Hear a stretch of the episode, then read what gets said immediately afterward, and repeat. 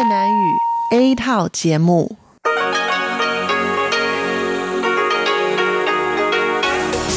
Đây là Đài Phát thanh Quốc tế Đài Loan RTI.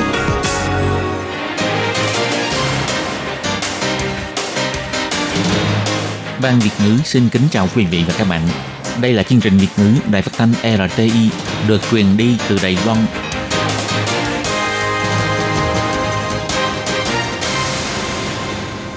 Minh Hà xin kính chào quý vị và các bạn. Hôm nay là Chủ nhật, ngày 4 tháng 8 năm 2019, cũng nhằm ngày mùng 4 tháng 7 âm lịch năm kỷ hợi. Thưa quý vị, chương trình Việt ngữ của Đài Phát thanh RT hôm nay sẽ đến với quý vị những chương mục như sau. Trước nhất là phần điểm lại các tin quan trọng trong tuần đã xảy ra tại Đài Loan. Kế tiếp là chương mục chuyện vàng đó đây do Minh Hà thực hiện. Và sau cùng là chương mục bắt nối nhịp cầu giao lưu của các bạn. Hôm nay trong phần đầu tiên sẽ do Minh Hà mở đầu vài hàng tin thời sự đã xảy ra trong tuần qua. Tổng Liên đoàn Công nghiệp Đài Loan phát hành sách trắng 2019, doanh nghiệp vẫn lo thiếu điện. Giáo viên giảng dạy tiếng Hoa ở nước ngoài tăng 10%, đa số giảng dạy ở các nước Đông Nam Á.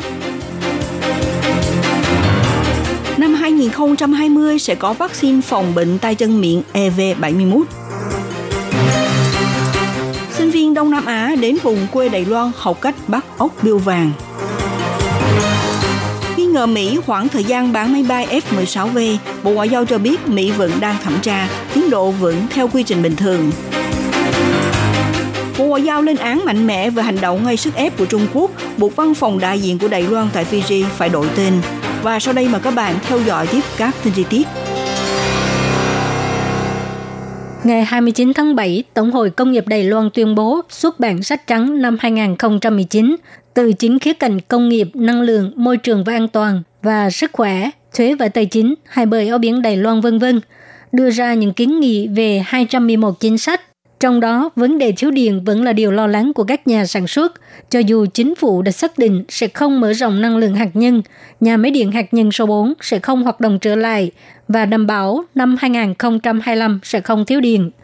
Chủ tịch Tổng hội Công nghiệp Đài Loan Vương Văn Uyên cho rằng, chi phí bảo trì năng lượng xanh rất cao. Đồng thời, ông dùng các sự kiện thảm họa hạt nhân ở Nhật và Mỹ làm ví dụ, nhấn mạnh năng lượng hạt nhân vẫn là nguồn cung cấp điện an toàn nhất. Ủy ban Phát triển Quốc gia đưa ra thông cáo báo chí để đối phó cuộc tranh chấp thương mại giữa Mỹ và Trung Quốc. Các doanh nghiệp Đài Loan đang có xu thế trở về Đài Loan đầu tư. Chính phủ đã tích cực nắm bắt cơ hội này để thúc đẩy các dự án liên quan nhằm ưu tiên cho các doanh nghiệp xuất sắc, thúc đẩy nâng cấp và chuyển đổi công nghiệp, xây dựng Đài Loan trở thành trung tâm chuỗi cung ứng công nghiệp toàn cầu. Sách trắng lần này, ngoài khẳng định sự chú trọng của chính phủ đối với những kiến nghị trong sách trắng của những năm trước, còn cảm ơn Chủ tịch Ủy ban Phát triển Quốc gia Trần Mỹ Linh đã đích thân chủ trì hội nghị giải quyết 27 vấn đề chưa được giải quyết trong nhiều năm qua. Theo điều tra thăm dò của Tổng hội Công nghiệp Đài Loan, mức chấp nhận của giới doanh nghiệp đối với phản ứng của chính phủ đạt 74,46%, đạt con số cao nhất trong 11 năm trở lại đây, lúc nào cũng duy trì ở mức 60%. Ủy ban Phát triển Quốc gia biểu thị, năm nay Tổng hội Công nghiệp Đài Loan tổng cộng đưa ra kiến nghị với 211 chính sách. Ủy ban sẽ thông qua cơ chế xử lý để xem xét từng trường hợp trong sách trắng, đồng thời tiếp tục tích cực đóng vai trò hiệp thương và phối hợp giữa các bộ ngành, cùng với các đơn vị hữu quan dùng thái độ cởi mở để hỗ trợ doanh nghiệp xóa bỏ những rào cản kinh doanh, nâng cao tăng trưởng kinh tế. Để tăng cường sự hiểu biết đối với chính sách giáo dục khoa ngữ của Bộ Giáo dục, đồng thời nâng cao khả năng thích nghi việc giảng dạy và đời sống tại nước ngoài của giáo viên giảng dạy tiếng Hoa. Kỳ nghỉ hè năm nay, Bộ Giáo dục Đài Loan đã quy hoạch hai buổi tập huấn dành cho giáo viên tiếng Hoa trước khi đi dạy học ở nước ngoài. Một buổi là dành cho giáo viên giảng dạy ở khu vực châu Âu và một buổi là dành cho nhân viên giảng dạy ở Mỹ. Nội dung là trình bày về chính sách và tài nguyên giảng dạy liên quan. Ngày 29 tháng 7, trưởng phòng giáo dục quốc tế hai bờ eo biển Đài Loan Lâm Hiểu Anh cho hay – nếu giảng dạy ở Mỹ thì chúng tôi sẽ mời các giáo viên đã từng giảng dạy ở Mỹ hoặc là trợ lý hoa ngữ về Đài Loan chia sẻ kinh nghiệm giảng dạy của họ. Ngoài ra còn giới thiệu về trường học, văn hóa Mỹ, cách thích nghi cuộc sống vân vân.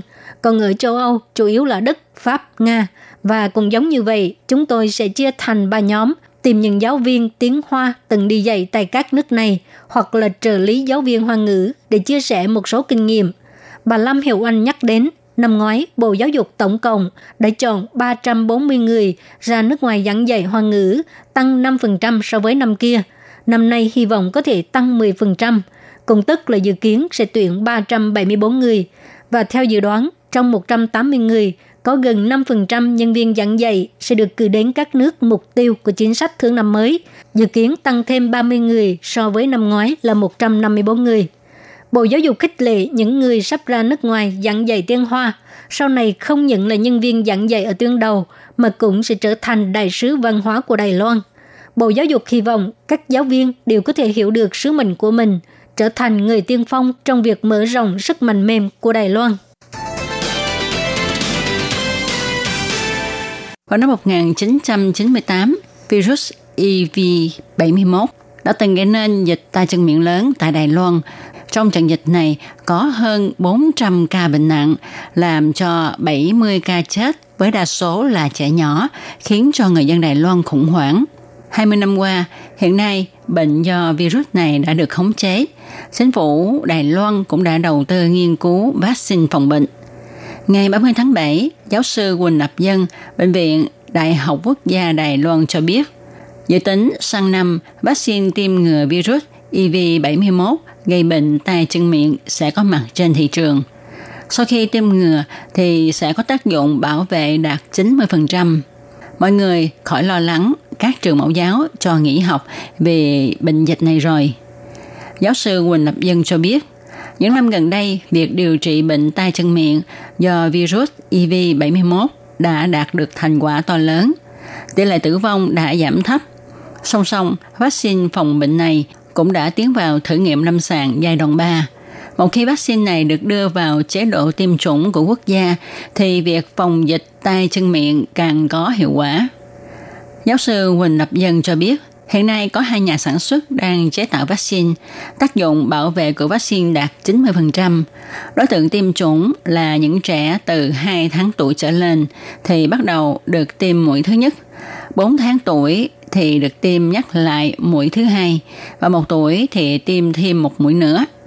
Nếu trẻ tiêm đủ 3 mũi thì sẽ có tác dụng phòng bệnh cho đến lúc trẻ 5 tuổi. Trường Đại học Quốc lập Trung Hưng mời học sinh các trường đại học khu vực Đông Nam Á như Trường Đại học Nông Lâm, thành phố Hồ Chí Minh, Việt Nam, Trường Đại học Nông nghiệp Thái Lan, Trường Đại học Los Banos, Philippines, vân vân đến Đài Loan tham dự kế hoạch về quê học tập cùng sinh viên trường Đại học Trung Hưng. Có tất cả 39 sinh viên đại học các trường kể trên đến tham dự kế hoạch này. Thành viên tham dự được chia làm 5 nhóm đến cư ngụ tại năm thôn quê của Đài Loan với thời gian một tháng. Trong đó có 4 sinh viên đến khu Tam Nghĩa, Miêu Lật, học tập cách trồng trọt hữu cơ truyền thống của nông dân địa phương và kỹ xảo bảo vệ duy trì sinh thái.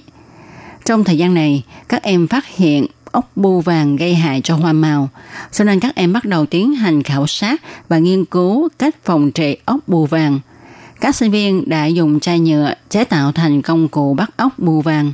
Cứ mỗi một mét ruộng thì đặt một cái bẫy, dùng cám gạo, vỏ dưa hấu, rau muống, cá thu đao vân vân làm mồi bắt ốc.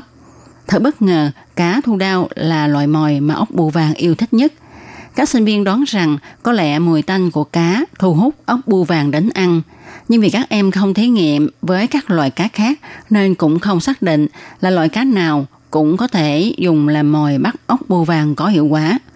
Tuy nhiên, do Việt Nam và Thái Lan cũng gặp vấn đề ốc bươu vàng gây hại cho nông nghiệp, cho nên các sinh viên cảm thấy phấn khởi, cho biết rằng khi về nước sẽ tiến hành thử nghiệm. Vào ngày 30 tháng 7 giờ địa phương, báo New York Times đã đưa tin Ủy viên Quốc hội Mỹ đã cáo buộc chính phủ Donald Trump vì đàm phán thương mại Trung Mỹ mà làm chậm trễ tiến độ bán máy bay chiến đấu F-16V cho Đài Loan. Ngày 31 tháng 7, Bộ Ngoại giao đã cho biết, chính phủ Đài Loan vẫn tiếp tục giữ liên hệ và hiệp thương với phía Mỹ về vấn đề mua vũ khí này. Hiện tại Mỹ đang tiến hành trình tự thẩm tra. Bộ Quốc phòng cũng cho hay về đề xuất mua máy bay đời mới cho không quân đã gửi công hàm yêu cầu báo giá cho Mỹ các đơn vị hành chính của Mỹ đang thực hiện theo đúng quy trình bán vũ khí, hiện tại vẫn bình thường. Trong lúc Mỹ và Trung Quốc triển khai đàm phán thương mại, ngày 30 tháng 7, báo New York Times đã đưa tin, ủy viên hai đảng của Quốc hội Mỹ đã chỉ trích chính quyền Donald Trump vì đàm phán thương mại với Trung Quốc mà chậm trễ thời gian về dự án bán 66 máy bay F-16V trị giá 8 tỷ USD cho Đài Loan. Bộ Ngoại giao cho biết sẽ tiếp tục giữ liên lạc mật thiết với phía Mỹ về việc này. Hiện nay, Mỹ đang tiến hành quy trình thẩm tra, vẫn chưa có thêm thông tin tiếp theo. Bộ Ngoại giao chỉ ra, quan hệ hữu nghị mật thiết giữa Mỹ và Đài Loan từ khi ông Trump lên làm tổng thống đến nay, các nhà cầm quyền cấp cao của chính phủ Mỹ đã nhiều lần công khai xác nhận lại luật quan hệ Đài Mỹ. Đồng thời, phía Mỹ cũng đã bốn lần bán vũ khí cho Đài Loan, cho thấy rõ sự ủng hộ kiên định của Mỹ về an toàn của Đài Loan. Bộ Quốc phòng cho biết, tiến độ mua máy bay chiến đấu đời mới vẫn bình thường, đồng thời nhấn mạnh vẫn đang tiếp tục giữ liên lạc mật thiết với các đơn vị hành chính của Mỹ. Nếu đề án này có tiến độ mới thì sẽ thông báo với người dân.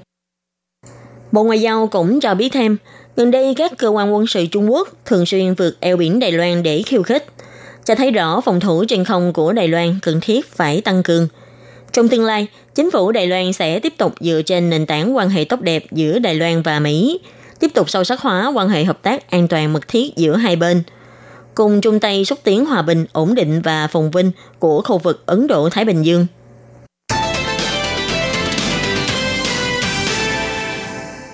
Trung Quốc gây sức ép với chính phủ Fiji, bắt buộc văn phòng đại diện của Đài Loan tại Fiji phải đổi tên. Ngày 31 tháng 7, Bộ Ngoại giao cho biết, danh xuân website và các văn bản liên quan của văn phòng đại diện đã hoàn toàn đổi tên. Chính phủ Đài Loan khiển trách mạnh mẽ hành động chèn ép của Trung Quốc. Trong tương lai sẽ tiếp tục trao đổi với chính phủ Fiji để giành lại tên gọi cũ. Văn phòng đại diện chính thức của Đài Loan tại Fiji trước đây vốn là đoàn đại biểu thương mại Trung Hoa Dân Quốc tại Fiji. Dưới áp lực của Trung Quốc, văn phòng đại diện của Đài Loan tại Fiji đã đổi tên thành Văn phòng Thương mại Đài Bắc tại Fiji. Bộ Ngoại giao cho biết, về việc đổi tên của văn phòng đại diện tại Fiji, Đài Loan đã hoàn thành công tác hành chính nội bộ liên quan. Việc đổi tên trên website và các văn thư liên quan đối ngoại cũng đã hoàn thành vào ngày 31 tháng 7. Bộ Ngoại giao chỉ ra, chính quyền Bắc Kinh đã dùng ưu thế về mặt kinh tế chính trị, ép buộc chính phủ Fiji yêu cầu thay đổi danh sân của văn phòng đại diện Đài Loan tại Fiji. Về hành động này của Trung Quốc, chính phủ Đài Loan bày tỏ sự khiển trách mạnh mẽ. Ngoài ra, Bộ Ngoại giao cũng bày tỏ, chính phủ Đài Loan cũng đã chính thức đề xuất phản đối với chính phủ Fiji về việc đổi tên này. Thúc tiến Fiji phải trân trọng tình hữu nghị hợp tác trong các lĩnh vực của hai bên gần 50 năm nay và sẽ tiếp tục trao đổi với phía Fiji, cố gắng giành lại được tên gọi ban đầu cho văn phòng đại diện. Bộ Ngoại giao chỉ ra, từ khi thành lập cơ quan đại diện tại Fiji năm 1971 đến nay, hai bên có sự hợp tác giao lưu mật thiết trong các lĩnh vực như ngành nông, ngư nghiệp, y tế và đào tạo nhân tài, vân vân. Những năm gần đây, dưới sức ép của Trung Quốc, các văn phòng tại Ecuador, Dubai, Jordan, vân vân đã lần lượt buộc Đài Loan phải đổi tên. Những quốc gia này không có bàn giao với Đài Loan. Tên gọi của những văn phòng đại diện này vốn nhĩ có danh sân Trung Hoa Dân Quốc hay Đài Loan, nay đều đã bị buộc phải đổi thành Đài Bắc.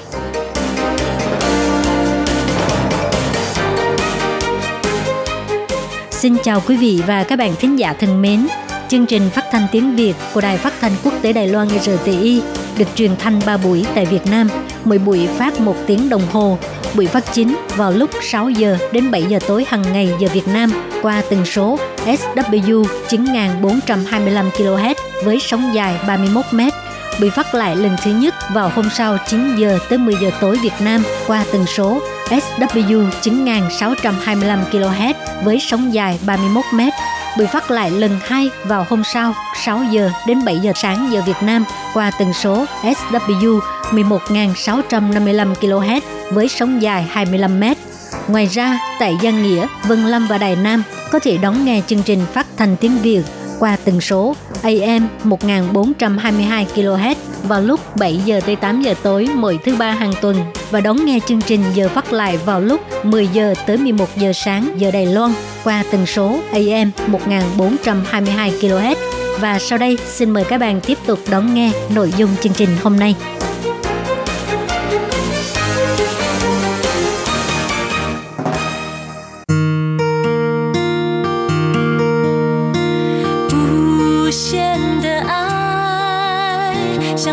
是。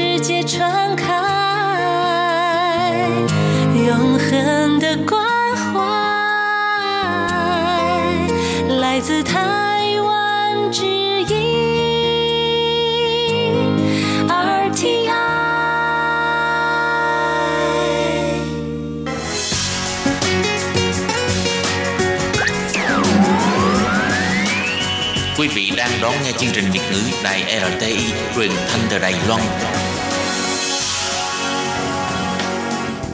Chào mừng các bạn đến với chuyên mục Chuyện vãng đó đây do Minh Hà thực hiện. Chuyên mục này sẽ giúp các bạn tìm hiểu những nét đẹp trong nền văn hóa cổ truyền của Đài Loan, đưa các bạn đi khám phá những điều lý thú trên khắp mọi miền của hòn đảo Formosa xinh đẹp.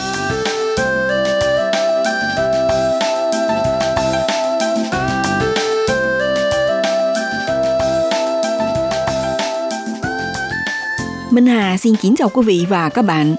Các bạn thân mến, tiền tệ là một trong những phát minh quan trọng đối với sự phát triển của loài người và phải nói là tiền tệ là sự ra đời và phát triển của nền kinh tế hàng hóa. Nhìn chung thì đồng tiền là vượt ngang giá chung, thước đo giá trị, công cụ tích trữ vân vân sẽ giúp cho việc giao thương của con người dễ dàng hơn rất nhiều. Thực tế thì đồng tiền đã phát triển qua nhiều giai đoạn và ngày càng thuận tiện hơn cho người dùng. Chẳng hạn như là thoạt đầu con người sẽ áp dụng phương pháp dùng hàng đổi hàng, sau đó phát hành tiền vàng, rồi tiền kim loại, tiền giấy, tiền điện tử vân vân. Đồng tiền khác nhau ở mỗi quốc gia, vùng lãnh thổ. Hiện nay thì đã có hơn 167 loại tiền tệ khác nhau lưu hành trên thế giới. Năm nay, Đài Loan nhân dịp kỷ niệm 70 năm phát hành tiền giấy Tân Đài Tệ.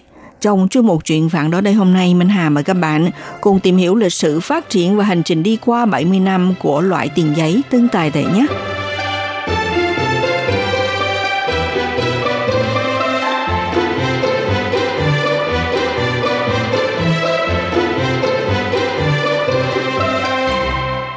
Tân Đài Tệ, tiếng Hoa gọi là Xin Thải Pi, nghĩa là tiền Đài Loan mới.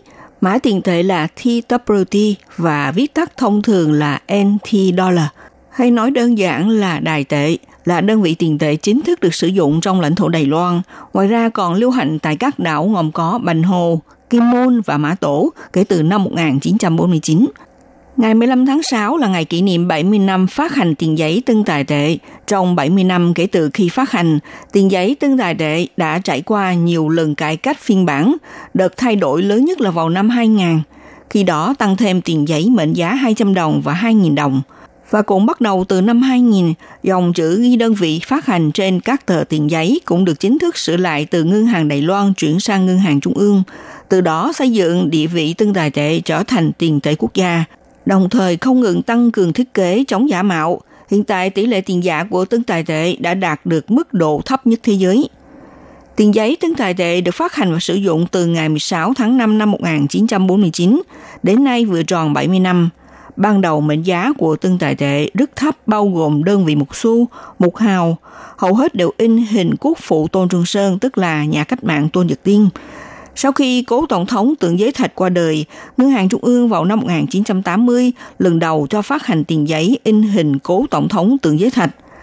Mãi chưa đến năm 2000, tân tài tệ chính thức cải cách phiên bản lớn nhất từ trước đến nay. Cục trưởng Cục Phát hành của Ngân hàng Trung ương ông Thi Tuần Hoa cho biết, năm 2000, Đài Loan đã trở thành một quốc gia có môi trường phong phú. Sau khi gỡ bỏ lệnh giới nghiêm, nhu cầu sử dụng tiền giấy của người dân cũng trở nên đa dạng hơn. Điều này cũng phản ánh môi trường kinh tế thương mại của Đài Loan trong thời điểm đó.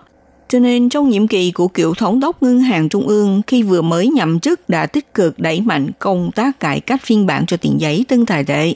Lúc đó còn thành lập ủy ban tư vấn với sự tham gia của một số đại biểu chuyên gia học giả, các nhà trí thức trong xã hội. Sau khoảng thời gian thảo luận 2 đến 3 năm, cho đến năm 1999, thông qua phiên bản cuối cùng. Chính vì thế, Ngân hàng Trung ương mới quyết định cải cách phiên bản vào năm 2000. Xưa kia trên tiền giấy tân tài tệ đều có in lên mẫu chữ Ngân hàng Đài Loan. Khi đó nhiều người dân đều hiểu nhầm tân tài tệ là do Ngân hàng Đài Loan phát hành. Mãi tới năm 2000, sau khi cho thay đổi phiên bản mới, thì dòng chữ Ngân hàng Đài Loan được in trên tiền giấy được chính thức sửa lại thành Ngân hàng Trung ương. Như vậy thì làm cho người dân không còn hiểu lầm. Đồng thời cũng xác lập vị trí cho tương tài tệ trở thành là loại tiền tệ quốc gia. Ngoài ra, trong phiên bản cải cách vào năm 2000 cũng tăng thêm mệnh giá 200 đồng và 2.000 đồng, giúp cho tiền giấy Đài Loan có được 5 loại mệnh giá. Hơn nữa, trong phần thiết kế hình ảnh in trên tiền giấy cũng phong phú hơn. Kết hợp môi trường sinh thái tự nhiên của Đài Loan, bao gồm hình hưu sao Đài Loan, ngà lôi Mikado đặc hiệu Đài Loan, cá hồi Masu, cùng với những ngọn núi nổi tiếng nhất của Đài Loan gồm có núi Đại Bá Tim, núi Ngọc Sơn, núi Nam Hồ vân vân. Những hình ảnh trên tiền giấy trưng tài thể thể hiện rõ nét dạng vẻ đậm chất địa phương của Đài Loan. Đến năm 2005, Ngân hàng Trung ương nhằm giảm tỷ lệ tiền giả trên thị trường đã đặc biệt tăng cường bộ phận thiết kế chống giả mạo đối với tiền mệnh giá 500 đồng và 1.000 đồng, cho in công nghệ giải phim đổi màu ẩn nổi, biến đổi màu sắc theo ánh sáng 3 chiều ở mặt trước để người dân và các cửa hàng buôn bán dựa vào phương thức nhận diện này để mà phân biệt thật giả. Theo Ngân hàng Trung ương cho biết, giải phim đổi màu này hiện tại trong nước chưa có bất cứ tập đoàn hay là đường dây làm giả tiền giấy nào có khả năng làm giả. Vì giấy in tiền được nhập từ nước ngoài, ngay từ lúc nhập khẩu thì giải phim đổi màu này đã được in nóng lên trên tờ tiền giấy rồi. Điều này khiến tỷ lệ giả mạo giảm nhiều, thậm chí tỷ lệ tiền giả của tương tài lệ đạt mức thấp hơn so với tiền đô la Mỹ. Đồng euro và đồng bảng Anh có thể nói tỷ lệ tương tài lệ giả mạo gần như là đạt mức thấp nhất thế giới.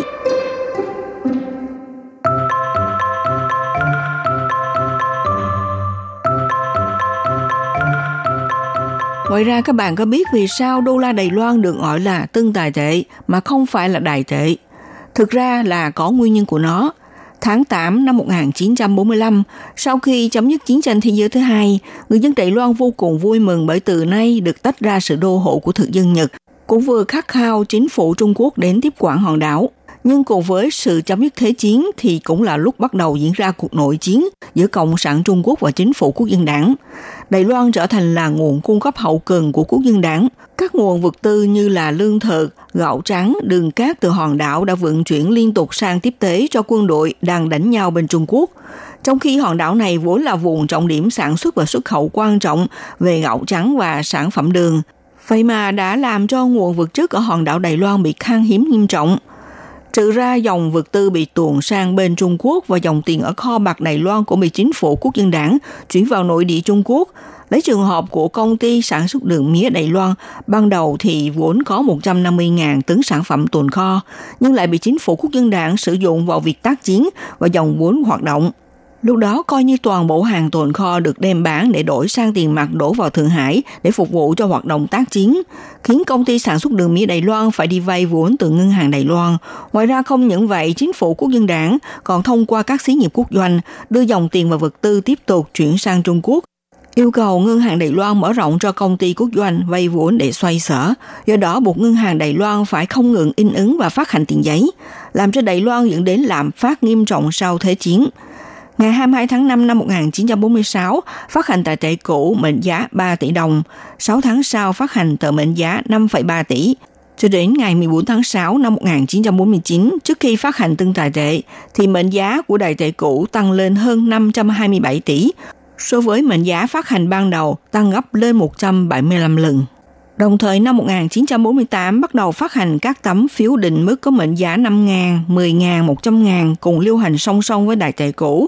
Chỉ trong 3 năm, mệnh giá của đại tệ cũ đã phát hành đến 1 triệu. Do sự phát hành bừa bãi tiền giấy làm cho đại tệ cũ bị sụt giá nghiêm trọng. Trong giai đoạn này, từ mệnh giá một đại tệ cũ phát hành vào ngày 22 tháng 5 năm 1946 đến mệnh giá một triệu đại tệ cũ phát hành ngày 28 tháng 5 năm 1949, chỉ cách thời gian có 3 năm. Do sự phát hành bừa bãi tiền giấy làm cho đại tệ cũ bị sụt giá nghiêm trọng, ngày 15 tháng 6 năm 1949, chính phủ quốc dân đảng mới tuyên bố ở Đài Loan phát hành tương tài tệ, ứng định tỷ giá quy đổi là lấy 40.000 đại tệ cũ để đổi lấy một tương tài tệ.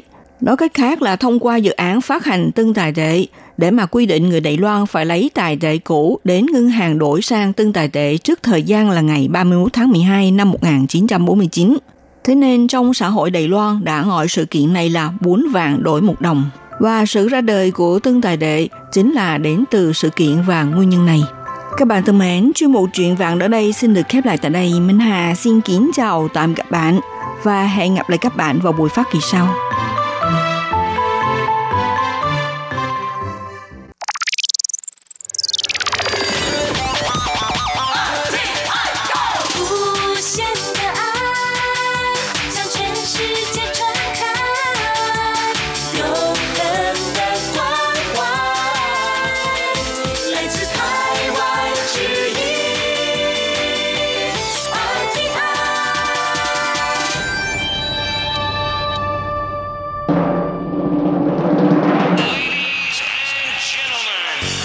Đang đón nghe chương trình Việt ngữ Đài RTI truyền thanh từ Đài Loan.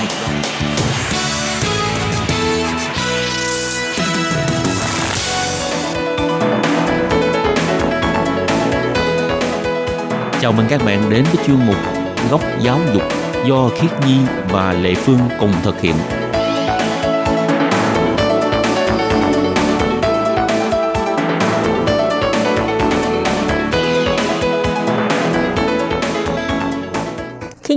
Lệ Phương xin chào các bạn. Xin mời các bạn đón nghe chuyên mục góc giáo dục của tuần này. Khiết Nhi có thích về quê không? Thích, nhưng mà Khi Nhi không có quê.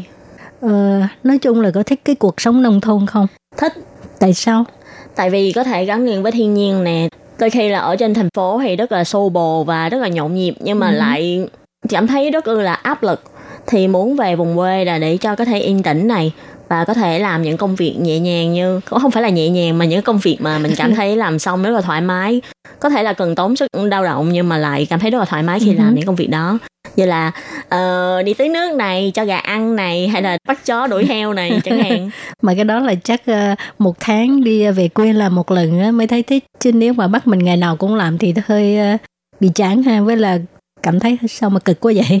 Tại vì thực ra đi du lịch thì chỉ có ba bốn ngày thì nó không có vui nhưng mà nếu như mà có thể được có khoảng chừng 2 tuần hay một tháng thì thời gian đó cũng chắc là vừa thích hợp Một tháng luôn hả? Đi du lịch luôn. một tháng luôn hả?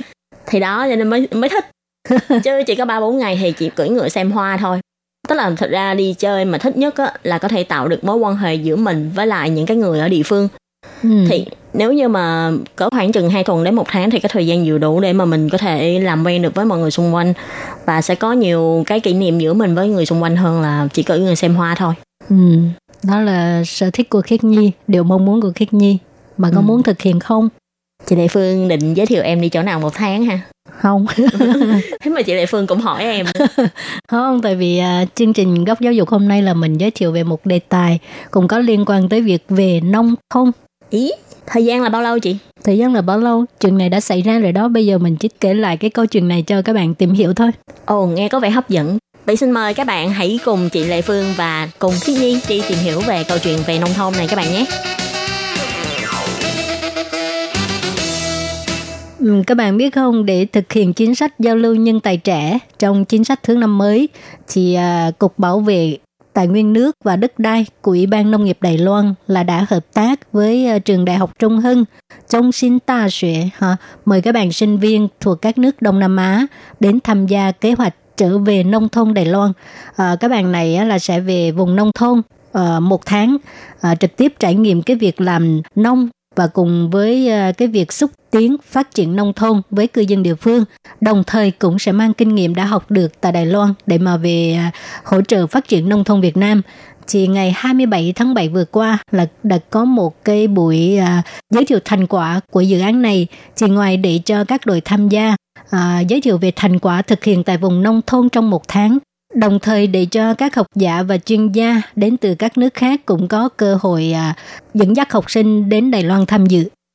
Thì Ủy ban Nông nghiệp nói là cuộc thi trở về nông thôn này mỗi năm đều có hàng trăm sinh viên tham gia và đưa ra cả trăm ý tưởng sáng tạo đưa sức sống cũng như là ý tưởng sáng tạo và tinh thần thực tiễn táo bạo của những người trẻ vào nông thôn. Đây là một cái cơ chế cùng nhau học tập tại nông thôn thì cũng đã thu hút rất là nhiều bạn sinh viên ở các nước Đông Nam Á đến Đài Loan để tham gia hoạt động trở về quê hương này. Năm nay thì có trường đại học nông lâm của thành phố Hồ Chí Minh và trường đại học nông nghiệp Chulalongkorn của Thái Lan và cộng thêm hai trường của Indonesia. Thì các trường này kết hợp với lại trường Trung Hưng ở Đài Trung thì đã lập thành 5 đội để tham gia cuộc thi trở về nông thôn Đài Loan lần này. Thì các bạn này đã đề xuất ra các kế hoạch như là tìm lại hơi ấm nông thôn, tạo dựng môi trường thân thiện tại làng Thái An, Đài Trung, hay là đi từ cá trong ruộng đi đến làng xã Cảnh Quay tại làng Lý Ngư. Và cũng như kế hoạch là sự hòa hợp mới giữa hoa và mực, kết hợp nông nghiệp và nghệ thuật, vân vân. Đây là các dự án mà do các bạn sinh viên quốc tế đến từ các nước Đông Nam Á đã đề xuất trong cuộc thi lần này. Ừ, nghe cái tên thấy hấp dẫn ha. Ừ. Ừ. Gì Ừ. cũng muốn đi tham dự quá. Rồi à, thì để cho các bạn sinh viên quốc tế có thể sớm hòa nhập vào cuộc sống nông thôn thì à, trước khi đến Đài Loan là đơn vị tổ chức là đã tổ chức hàng chục buổi họp trực tuyến video để cho các bạn sinh viên quốc tế có thể dùng chuyên ngành của mình à, cũng như cái sức sáng tạo trẻ hỗ trợ địa phương giải quyết những cái vấn đề mà họ đang gặp phải thì à, trong đó các bạn sinh viên Philippines là đã xác định được phương hướng của mình ngay từ lúc ban đầu. Thì sau khi về làng là các bạn đó đã lập tức hợp tác với dân làng cùng thành lập khu bảo vệ sinh thái thu hút những loài sinh vật đa dạng như là chim, ong, sâu bọ đến để mà duy trì hệ thống sinh thái nhỏ cho địa phương.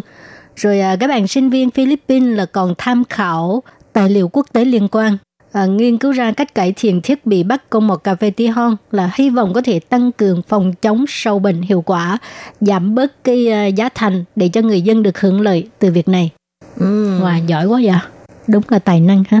Ừ. Có vẻ là mọi người đều là dù bi ở lại là có sự chuẩn bị kỹ càng rồi mới đến. Như là trước khi đến thì có nhiều cuộc họp để mà đi thảo luận này, rồi đi tìm tài liệu liên quan này. Rồi sau khi đến rồi thì mọi người là bắt tay ngay vào việc mà để xây dựng hay là để cải thiện cuộc sống của các làng nông thôn. Ừ. Ừ. Vậy chúng ta hãy cùng nghe tiếp về những cái thành quả khác của các bạn sinh viên nước khác xem thế nào. Ví dụ như là các học sinh của chương trình học nông nghiệp quốc tế thì cũng đã hợp tác cùng với lại nhân làng Khô Lý Ngư, học cách làm bẫy bắt ốc bu vàng từ rác thải và dùng phương pháp thân thiện để diệt trừ ốc bu vàng. Cùng dân làng xây dựng một hệ sinh thái để các loài có nơi sống thích hợp. À, và dân làng ha người ta rất hài lòng với ý tưởng sáng tạo của các sinh viên quốc tế nhưng mà đáng tiếc là chỉ có một tháng thôi à, người dân cảm thấy cái thời gian này rất là quá ngắn cho nên hy vọng trong tương lai là các bạn sinh viên quốc tế có thể đến làm việc lâu hơn à, và đi sâu vào tìm hiểu nông thôn Đài Loan thì thông qua cái việc học tập và giao lưu này á à, sẽ là cái nguồn cảm hứng cho nhiều sự sáng tạo cùng với kỹ năng của các sinh viên quốc tế thì hy vọng trong tương lai sẽ có nhiều cơ hội hơn để mà các bạn có thể à, tiếp tục đến nông thôn Đài Loan làm việc và học tập. Qua cái buổi phát biểu thành quả về kinh nghiệm và cách làm của dự án trở về nông thôn Đài Loan dành cho các trường cao đẳng và đại học, thì hy vọng là cách hợp tác quốc tế này có thể đạt được thành quả tốt cho cả dân làng và sinh viên, nhà trường cũng như là chính phủ để thu hút nhiều đoàn nghiên cứu quốc tế đến, đưa sức trẻ về nông thôn và giải quyết các vấn đề khó khăn mà nông thôn Đài Loan hiện đang gặp phải, cũng như là đến Đài Loan để tham gia các dự án trở về nông thôn này nữa. Thì vừa rồi Lê Phương với Khiết Nhi là đã giới thiệu về cái à, buổi báo cáo thành quả về dự án trở về nông thôn Đài Loan và bây giờ thì mình giới thiệu chi tiết hơn về cái cuộc thi này ha. Ừ. Thì Cục Bảo vệ Tài nguyên nước và đất đai đã cho tổ chức cuộc thi này thì tất cả là có tổng cộng 151 khoa đến từ 60 trường đại học và cao đẳng trên toàn Đài Loan đến tham dự. Và các trường này đã giành được 20 suất cơ hội để được làm việc tại nông thôn. Thì ngoài ra, năm nay là có một điểm đặc biệt, đó là trường Đại học Trung Hưng đã lần lượt phối hợp với lại ba quốc gia hướng Nam mới, đó là gồm có Việt Nam, Thái Lan, Philippines và thành lập ra năm đội cùng tham gia cuộc thi này đến nông thôn Đài Loan một tháng để làm việc và giao lưu thì Phó Cục trưởng Cục Bảo vệ Tài nguyên nước và đất đai ông Lâm Trường Lập cho biết, à, cuộc thi trở về nông thôn là muốn tạo cơ hội cho sinh viên có cơ hội tìm hiểu và đi về vùng nông thôn, nhất là với những làng mà tình hình dân số lão hóa rất là nghiêm trọng, à, đang rất cần tới sức sống và nguồn lực trẻ của các thanh niên, cũng như là cần tới những cái ý tưởng sáng tạo và tinh thần táo bạo thực hiện. Thì trong cuộc thi lần này á, là các bạn sinh viên đã đề xuất ra gần cả 100 ý tưởng sáng tạo trong đó bao gồm việc à, tái sử dụng rác hay là những vật dụng phế thải, marketing online tức là tiếp thị trên mạng ha, rồi à, chăm sóc người già, phát triển sản phẩm vân vân. Và ông nói đặc điểm của năm nay là các đội đến tham gia hoạt động về nông thôn này là khá nhiều. Thì ngoài các sinh viên của Đài Loan ra, còn có ba nhóm sinh viên nước ngoài, trong đó là bao gồm trường Đại học Đông Nam thành phố Hồ Chí Minh là đã đến khu làng Trúc Tử Khanh tại Lại Lý, Đài Trung. Còn nhóm Đại học Nông nghiệp Chulalongkorn thì đến từ Thái Lan. Ờ, các bạn này đã đến khu làng Thái An tại Hậu Lý. Còn nhóm Đại học Mataram Indonesia thì đã đến Thạch Ôn Tử tại Đông Thạch Gia Nghĩa để phục vụ dân làng tại đây. Các nhóm sinh viên này đều về nông thôn một tháng và những người cư dân địa phương thì cũng ra rất là nhiệt tình là mời tân di dân của các quốc gia này đến tham dự như là tân di dân đến từ Việt Nam, Thái Lan hay là Indonesia và các bạn tân di dân này cũng đã đóng một cái vai trò gọi là cầu nối giao lưu giữa Đài Loan và các bạn sinh viên người Đông Nam Á. Thì à, một bạn sinh viên Việt Nam cho biết chủ đề của đội Việt Nam á, là sáng tạo và phát triển ngành trồng vải. Việc mà dự án này muốn làm là lấy cây vải làm chất nhuộm và phát triển du lịch sinh thái tại làng. Tại vì các bạn sinh viên Việt Nam là phát hiện trong làng không có trà vải, cho nên đã mang từ Việt Nam sang và dạy mọi người trong làng làm trà vải và các bạn hy vọng là đây có thể trở thành điểm sáng cho sự phát triển của làng. thì là các bạn sinh viên Việt Nam là đã lập ra một loạt phương án du lịch sinh thái với chủ đề là cây vải. Ví dụ như là kết hợp với lại du lịch sinh thái một ngày hay nửa ngày. Tại vì làng này có trồng rất là nhiều cây vải, cho nên là nếu như làm du lịch sinh thái một ngày đi, thì các bạn trước tiên sẽ dẫn du khách đến tham quan vườn vải trong làng. Đến bữa ăn trưa thì sẽ mời du khách ăn những cái món ăn được chế biến từ vải. Ví dụ như là có bánh bao không nhân à, làm từ trái vải này hay là uống trà trái vải này. Thì đến buổi chiều sẽ đưa du khách đi trải nghiệm hoạt động nhuộm vải từ chất nhuộm làm từ trái vải. Các bạn nghe có có thấy là toàn là vải với vải nhuộm vải bằng trái vải? Sợ các bạn nghe không ờ, để ý lắm thì tưởng đâu cái từ vải hiện nay ờ, giới trẻ Việt Nam đang ờ, thường xuyên sử dụng máy mệt nữa chứ. Nói chung á, là hoạt động trải nghiệm nhuộm vải, từ chất nhuộm làm từ trái vải này á, thì nó cũng khá hay. Chất liệu này sẽ được tạo ra từ lá của cây vải trộn với lại lá của cây đào để tạo ra một cái chất nhuộm tổng hợp mà hoàn toàn thân thiện với môi trường. Và đây là một cái kế hoạch về du lịch sinh thái được phát triển lên từ cây vải của trong làng và đây cũng là một cái kế hoạch mà bập đầu đỏ là đặc điểm cũng như là điểm đặc sắc của cái làng mà Trúc Tử Khanh là trồng rất là nhiều cây vải. Ừ, nghe giới thiệu cũng thấy uh, thu hút đó ha. Ừ. Nhất là những người mà đang sống thành thị á ha. À, có cơ hội được uh, về quê rồi uh, tham quan vườn vải rồi còn được ăn nữa, còn ừ. gì bằng. Đặc biệt là nó có một cái điểm rất là hay là tuy là có thể đây là một cái điều mà sáng tạo nhưng là dựa trên những cái mà địa phương có ví dụ như là địa phương trồng rất là nhiều cây vải thì những cái sáng tạo này hay những cái kế hoạch này cũng dựa trên cây vải. Chứ không có làm mất đi cái gọi là bản sắc của cái khu làng đó.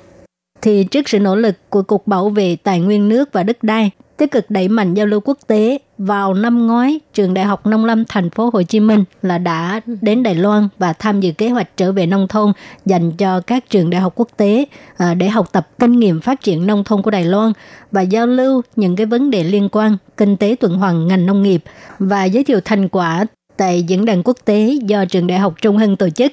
Và trong nhóm các đoàn sinh viên này chỉ có một người vào học kỳ sau sẽ trở lại Đài Loan để mà theo học chương trình thạc sĩ. Và theo một bạn thì đến từ đội Thái Lan đã nói như thế này. Đội Thái Lan thì đã vào tìm hiểu làng Thái An. Thì lần này thì có ba điểm đặc sắc. Đó là làng này có khoai môn, lúa và đậu nành trồng hữu cơ. Vì thế, đoàn nghiên cứu cũng đã dựa vào những ưu điểm này để đưa ra sách lược phát triển. Vốn nghĩ là khu làng này cũng có tour du lịch nửa ngày hay là một ngày, nhưng các em sinh viên Thái Lan thì hy vọng có thể đưa thêm nhân tố đặc sắc của khu Thái An vào, cũng như là nhân tố trẻ vào trong tour này, thu hút những du khách trẻ đến đây tham quan.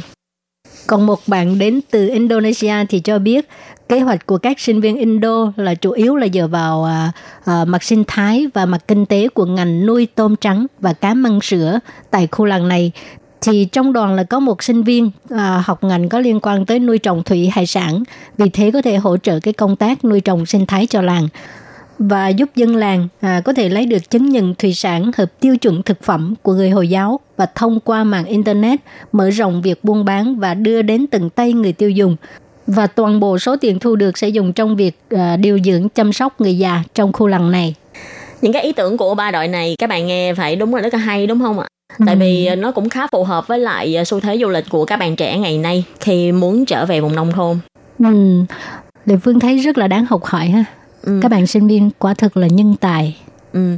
Và đồng thời trong cuộc thi trở về nông thôn Đài Loan lần này, ngoài việc là có thể phát huy được bản sắc của cái khu làng mà các bạn sinh viên này đến Ngoài ra, đây còn là một sân khấu để các bạn mà có thể áp dụng được những sở trường của mình để vào thực hiện ngay tại vùng nông thôn đó. Và quan trọng hơn nữa là trong cuộc thi lần này có một đội là đến từ trường đại học Long Lâm của thành phố Hồ Chí Minh Việt Nam. Hy vọng các bạn có thể học được nhiều điều bổ ích trong cuộc thi này.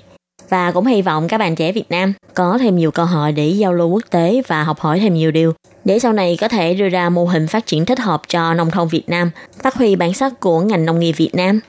Ừ, rồi và chung mục góc giáo dục hôm nay đến đây xin tạm chấm dứt nha. Cảm ơn các bạn đã đón nghe. Bye bye. Bye bye.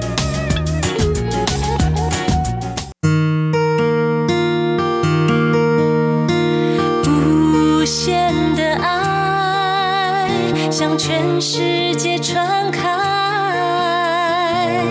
永恒的关怀，来自台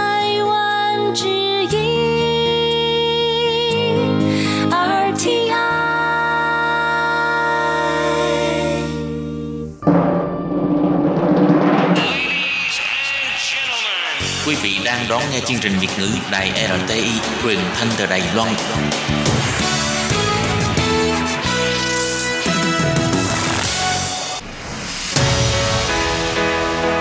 Tố Kim, Tường Vi, chào mừng các bạn đến với chuyên mục Nhịp cầu giao lưu.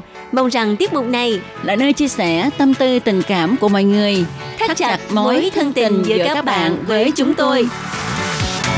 要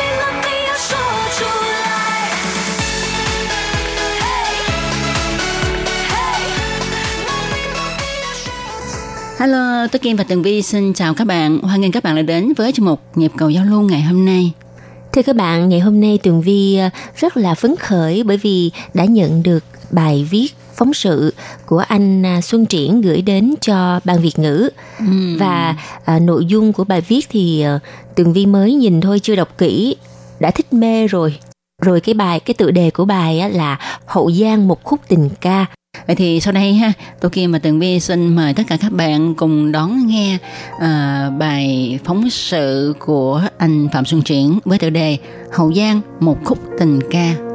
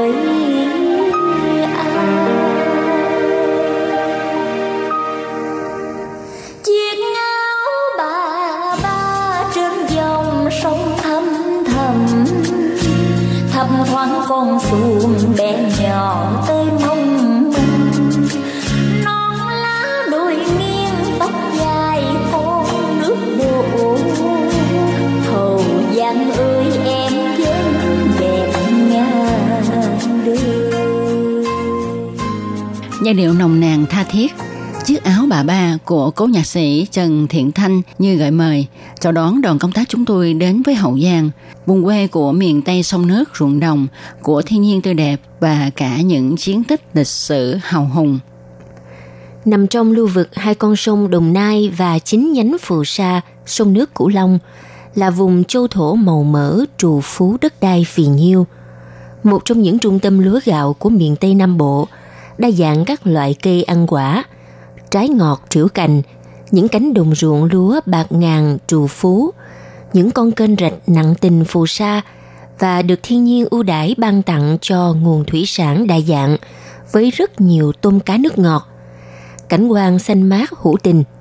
Hai mùa mưa nắng, khí hậu điều hòa, quanh năm nóng ẩm không có mùa lạnh, bình yên mà tươi đẹp, hấp dẫn thân thiện từ những cái nhìn, nụ cười, lời nói, câu chào bình dị trong cuộc sống mang đậm chất Nam Bộ, cũng như là sức hấp dẫn cuốn hút ở nơi đây. Hậu Giang, hình ảnh của miền quê sông nước hữu tình, cũng là nơi ghi dấu gắn liền với một câu chuyện tình gian dở của Xuân Triển đã khá lâu.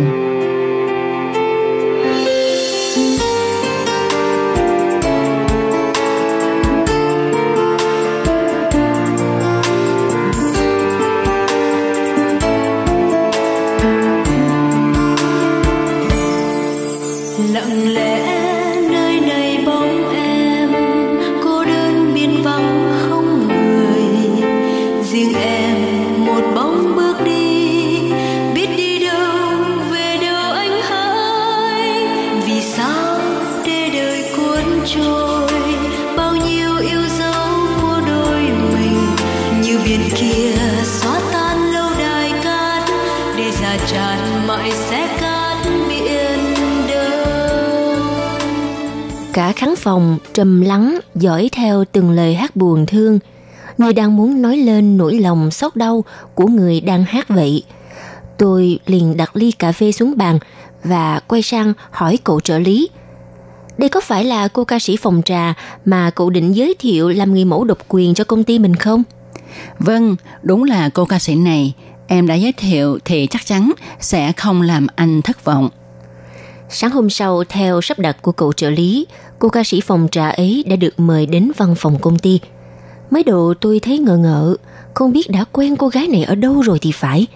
Mời em ngồi. Tôi vui vẻ hỏi cô gái. Có thể cho tôi biết tên em là gì vậy? Dạ, mọi người ở phòng trà thường gọi em là Mai Quỳnh, nhưng uh, thực ra tên đầy đủ của em là Trần Thị Phương Quỳnh. Em xin lỗi, có phải anh là Xuân Triển không ạ? À? Vậy là linh cảm của tôi đã đúng. Phương Quỳnh, người con gái với mối tình đầy trắc trở, éo le, đi vào dĩ vãng đã khá lâu. Giữa khung trời bình lặng với tiếng ve sầu réo gọi hè sang, hoa huyền trong màu hoa phượng vĩ. Tôi và Phương Quỳnh đang nồng say trong mối tình vừa chấm nở chưa bao lâu, thì tôi được bố Quỳnh hẹn gặp riêng tại một nhà hàng sang trọng. Tôi biết cậu và con gái tôi rất yêu nhau, song qua tìm hiểu thấy rằng gia đình cậu quá nghèo, làm sao cậu có thể đảm bảo sẽ mang được hạnh phúc đến cho con gái tôi? Tôi bàng hoàng, không nghĩ rằng một quan chức cao như bố Quỳnh lại có suy nghĩ phân biệt hèn sang đến như vậy. Chưa hết, ông ta còn đưa ra một tờ ngân phiếu với rất nhiều con số không. Đây là số tiền không nhỏ, xem như tôi xin cậu hãy rời xa con gái tôi, bởi vì tôi không muốn tương lai của nó phải chịu chung cảnh nghèo như cậu. Tôi còn do dự gì nữa mà trả lại ngay tờ ngân phiếu, bởi cảm thấy danh dự của mình đã bị ông ta xúc phạm. Thưa bác, tuy nghèo nhưng cháu và gia đình tuyệt đối không bao giờ bán đi nhân cách của mình. Cháu nhất định sẽ làm theo yêu cầu của bác. Mặc dù cháu thật sự rất yêu Quỳnh với một tình yêu trong sáng và không hề vụ lợi. Ngay hôm sau, tôi quyết định chia tay Quỳnh. Anh đã có người con gái khác. Chúng mình không thể yêu nhau được nữa. Hãy tha lỗi cho anh. Mặc dù Quỳnh khóc lóc, giận dỗi. Sao anh bảo chúng mình sẽ yêu nhau đến trọn đời, vậy mà chưa được bao lâu anh đã vội thay lòng. Tôi nghe tên mình nhói đau. Em nào có biết, chính phụ thân của em đã lấy sự sang hèn để buộc chúng ta từ đây phải ngăn cách chỉ vì mọi tội anh quá nghèo. Vậy là Quỳnh không còn tiếp tục làm nhân viên phòng kế hoạch nữa, mà nút lệ quay lưng theo bố vào thành phố Hồ Chí Minh, để rồi sau đó kết hôn với một quý tử sang giàu, kém Quỳnh đến 5 tuổi, suốt ngày chỉ lo ăn chơi, cờ bạc, hút chích. Về nhà lại kiếm chuyện gây gỗ hành hạ, đánh đập vợ, đến nỗi cái thai hơn 3 tháng của Quỳnh cũng phải mất đi bởi cái tính vũ phu bạo lực của người chồng do chính bố Quỳnh lựa chọn cho cô. Những ngày tháng sống với gia đình chồng thật sự là quãng thời gian nhục nhã, đau khổ nhất của Quỳnh. Để rồi cuối cùng không bao lâu, Quỳnh lại ngậm ngùi cay đắng, trở thành quả phụ. Khi người chồng chỉ biết ăn chơi thoát lạc kia, trong một lần uống rượu, đua xe bạc mạng, đã mất khi đâm vào một chiếc container chở hàng trên xa lộ phía nam thành phố. Còn ông bố chồng do kinh doanh chứng khoán và mua bán bất động sản thua lỗ, bị ngân hàng niêm phong tịch biên tài sản, dẫn đến sạc nghiệp, phải về nương náo với người em họ ở quê. Chán nản, xót thương cho số phận hồng nhan của mình, Quỳnh đã cùng mấy người bạn sang đất đại để tìm kế mưu sinh. Nơi xứ lạ quê người, bằng tiếng dương cầm thánh thoát, cộng với tiếng hát ngọt ngào tha thiết của Quỳnh, làm xoa dịu bớt nỗi cô đơn trống vắng, thương nhớ về nhà của không ít anh chị em cùng cảnh ngộ. Bởi Quỳnh vốn là một giọng ca hay, đầm thắm, nổi tiếng thời trung học. Nhờ vậy mà sau khi mạng hợp đồng trở về nước, Quỳnh đã được mời đến hát ở rất nhiều các quán bar, phòng trà. bao nhiêu yêu dấu của đôi mình như biển kia xóa tan lâu đài cát để già tràn mãi sẽ cát biển Bấy lâu cứ ngỡ rằng tôi là kẻ phụ tình. Nay gặp lại Quỳnh mới vỡ lẽ, lại không ngờ chính người bố thân yêu có thể đang tâm vùi dập cướp đi hạnh phúc của cô khi tình yêu mới vừa được chấm nở. Biết là vậy, nhưng Quỳnh sao có thể oán trách bố? Cô còn chỉ biết khóc thương cho số phận riêng mình, để rồi ngậm ngùi chôn vùi mối tình đầu vào dĩ vãng. Thời gian phôi pha, trải qua bao nhiêu đau thương, mất mát. Tôi và Quỳnh, giờ đây mọi người ít nhiều đã tìm lại cho mình cuộc sống bình lặng. Mặc dù chưa thực sự có được khung trời hạnh phúc như ngày xưa hai đứa đã từng mơ ước. Giai điệu thiết tha, trầm lắng, Hãy yêu em lần nữa của nhạc sĩ Hồ Duy với tiếng hát ngọt ngào xót xa của Quỳnh vẫn cứ âm thầm dây rứt cào xé tim tôi. Bởi hình bóng người con gái yêu thương cùng mối tình ngày xưa bất chợt ùa về trong ký ức với biết bao kỷ niệm đông đầy, sâu lắng như một khúc tình ca.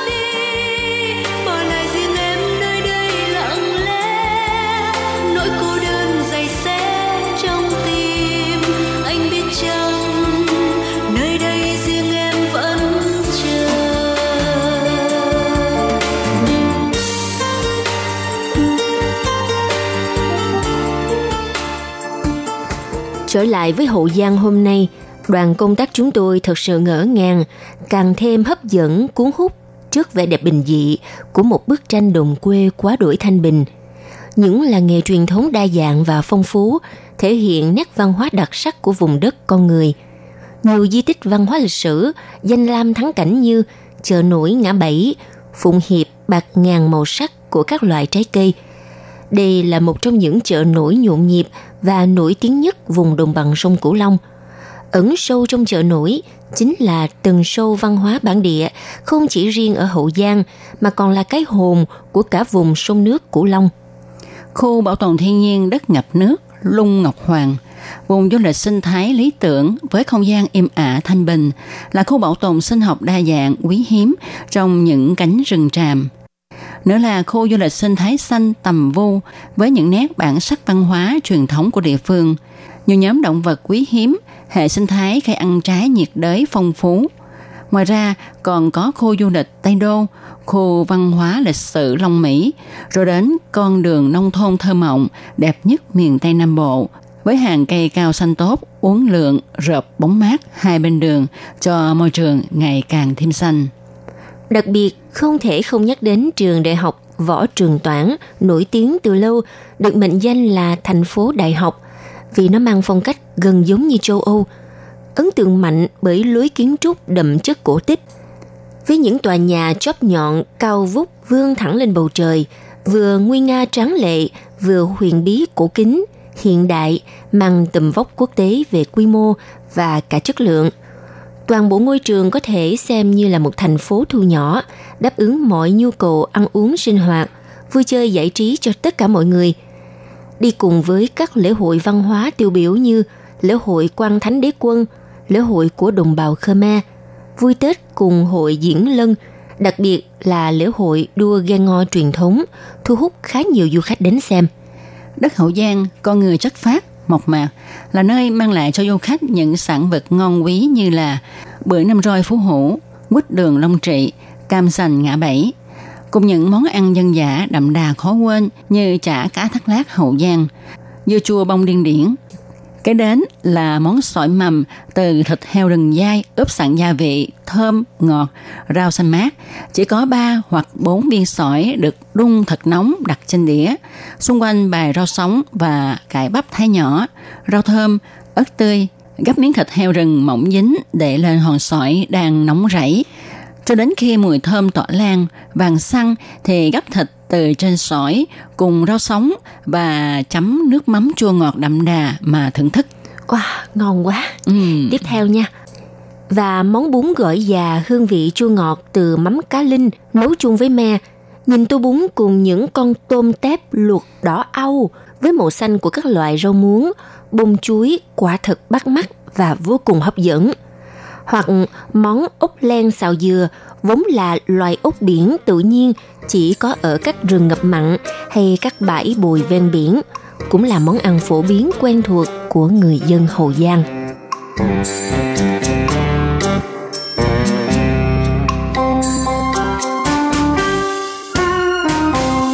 như bức quả tình ca trên lúa nghe thoáng xa tiếng hò dòng đưa gái thôn nữ hát đưa duyên dịu dàng, hát lúa chín ngát hương thơm hậu giang. Con nước rồng, rồi con nước lớn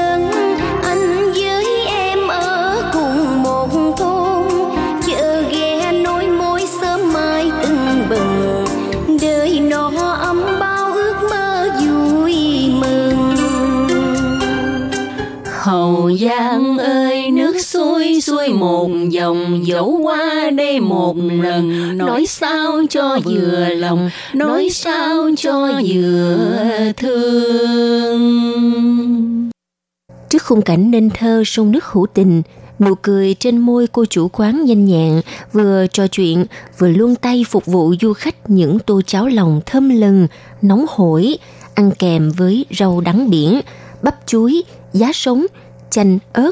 Đó là món cháo lòng, cái tắc, hấp dẫn với hương vị độc đáo, đặc trưng của vùng quê sông nước mà mọi người được dịp thưởng thức trước lúc lên đường chiếc Super Wagon của đoàn công tác đã từ từ lăn bánh. Với ta tạm biệt Hậu Giang, xa xa những chuyết thiền trài, những cánh sóng cuồn cuộn hòa quyện với giọng hò điệu lý tình quê trong nắng ấm bình minh. Ngước nhìn đàn chim sáo liếu lo trên bầu trời xanh thẳm. Ai cũng thấy chào dân trong lòng, niềm xúc cảm, lưu luyến về một miền quê yên ả, thanh bình mà quá đổi thân quen. Long Mỹ, Hậu Giang tháng 6 năm 2019, Xuân Triển thực hiện. Vâng thưa các bạn, vừa rồi là bài viết Hậu Giang một khúc tình ca đã được thực hiện sau một chuyến công tác vô cùng thú vị của anh về miền sông nước Hậu Giang. Một lần nữa xin cảm ơn anh Xuân Triển rất nhiều và mong chờ những lá thư tiếp theo của anh gửi đến cho ban Việt ngữ để à, chia sẻ với các bạn thính giả của nhịp cầu giao lưu những chuyến công tác đầy thú vị của anh à, Xuân Triển. Và trước khi kết thúc chuyên mục ngày hôm nay thì à, Tường Vi xin trả lời thư của bạn Bùi Ngọc Rin. Rất là cảm ơn bạn đã gửi email đến cho ban Việt ngữ để hỏi rõ về hộp thư của ban Việt ngữ ở Hà Nội và chắc chắn là sau khi mà Tường Vi trả lời câu hỏi này của bạn thì à, sẽ nhận được rất là nhiều thư của bạn Ngọc Rin. Khi à, bạn muốn gửi thư cho ban Việt ngữ thì à, hãy gửi theo địa chỉ này nha. GPO Box 104 bạn nhớ ghi rõ tên đường là số 6 đường Đinh Lễ, quận Hoàng Kiếm, thành phố Hà Nội, Việt Nam. Số điện thoại 84 24 3825 4503. Cảm ơn bạn Ngọc Rin rất là nhiều và chúc bạn cùng anh Xuân Triển một ngày Chủ nhật thật vui. Nào và bây giờ xin mời các bạn cùng lắng nghe ca khúc Hương Lúa Hậu Giang theo lời đề nghị của anh Xuân Triển. Và chương mục của chúng tôi cũng xin nói lời chào tạm biệt với các bạn tại đây. Cảm ơn các bạn đã theo dõi. Thân chào tạm biệt. Bye bye. Bye bye.